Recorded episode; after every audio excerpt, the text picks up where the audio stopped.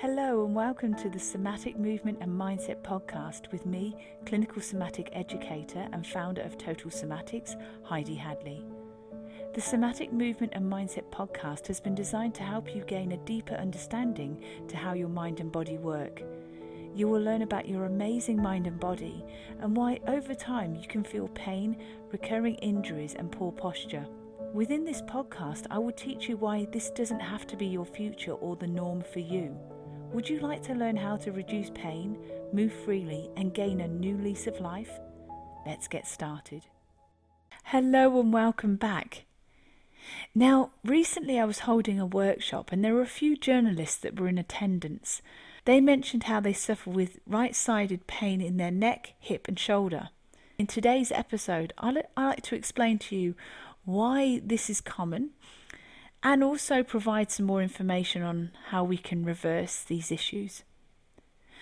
So, first of all, I'm going to ask you a bit of an out there question, and that is Do your shoulders feel level? Now, this is a question that I ask clients when I guide them through a standing scan, or a body scan, or a soma scan.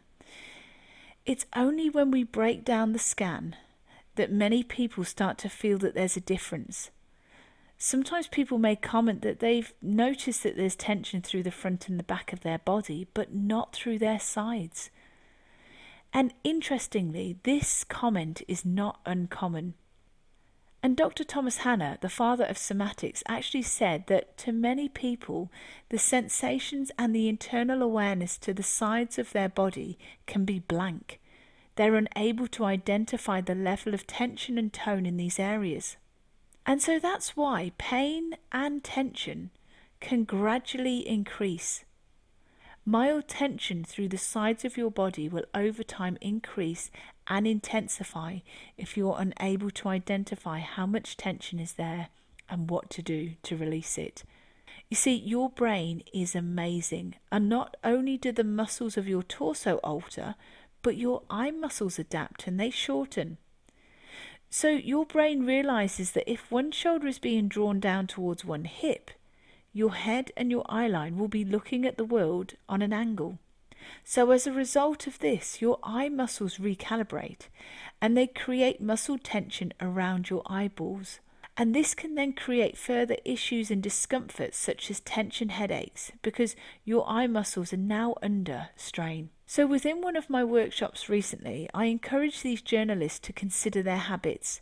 And in their case, the habit of rolling their right shoulder forward and drawing their armpit down towards their right hip can gradually create tension. And so, if you think about the habit that they create here, many of them use the mouse. And so the mouse is what is actually, that action of using the mouse is what is habitually creating that tension through the right side of their torso.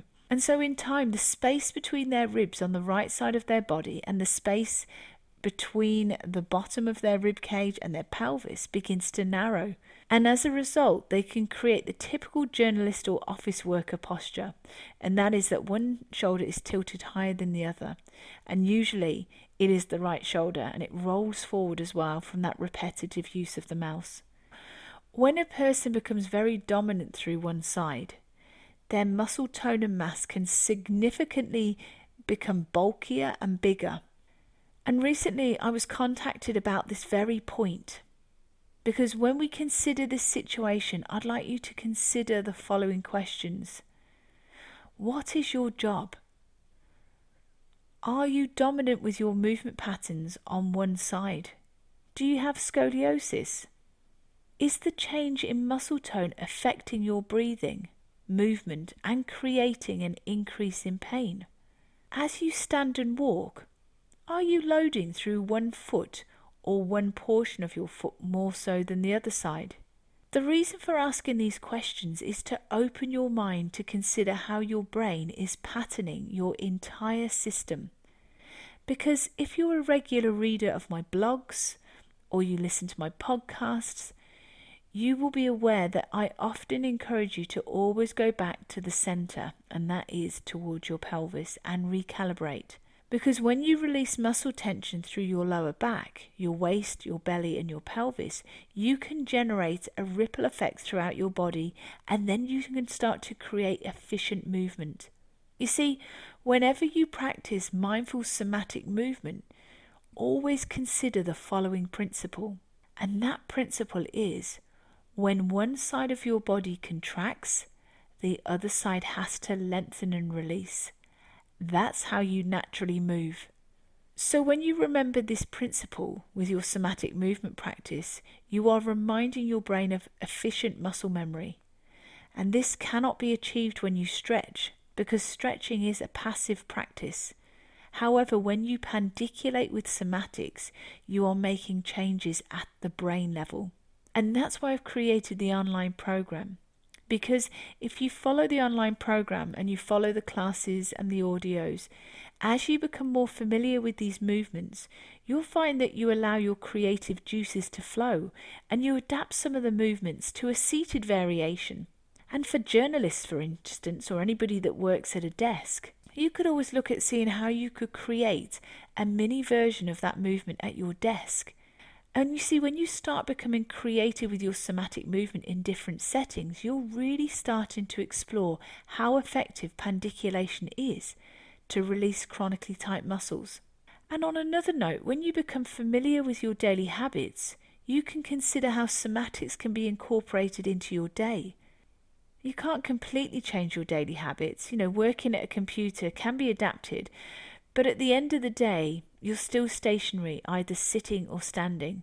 However, bringing greater awareness to how you stand or sit and creating mini somatic movements throughout your day will break that habit that you've generated over the years. And so, let me know what you think. You know, do you notice that you've got these habits? Do you feel that you're constantly be, being stuck in a particular pattern? Have you felt that there are things that have just not seemed to have worked for you? Or maybe they have, but it's been short lived and then it goes back to how it was before because that's where I'd love to introduce you to total somatics and teach you how we can pandiculate. And that pandiculate is a software reset, it's changing the way that your brain talks to your muscles, it's releasing the muscle tension that's being held there by the commands of your brain. And when you change the way that your brain is talking to your muscles, and we do that with that three step process known as pandiculation, we can start to change those old habits for healthy new ones. And you start to notice every time you fall back into a bit of a, a habit, a default pattern, maybe sitting at the desk, for instance, you can reset, recalibrate, and then start to work with a more efficient musculature. You can reduce your pain you'll find that your breathing improves greatly too. So, if you'd like to join me, go to totalsomatics.com and join the online program. It's a monthly membership, and you can join and then have access to all the classes, the videos, the podcasts, all the downloadable work material. You can a- and have access to the free classes and workshops and the Q&A sessions within the members club. So until next time, take care. Thank you for joining me today. If you've enjoyed this episode, please leave a rating and also forward this on to somebody you know will benefit. To learn more about pain relief plus how to improve your health and well-being, go to totalsomatics.com. Until next time, take care.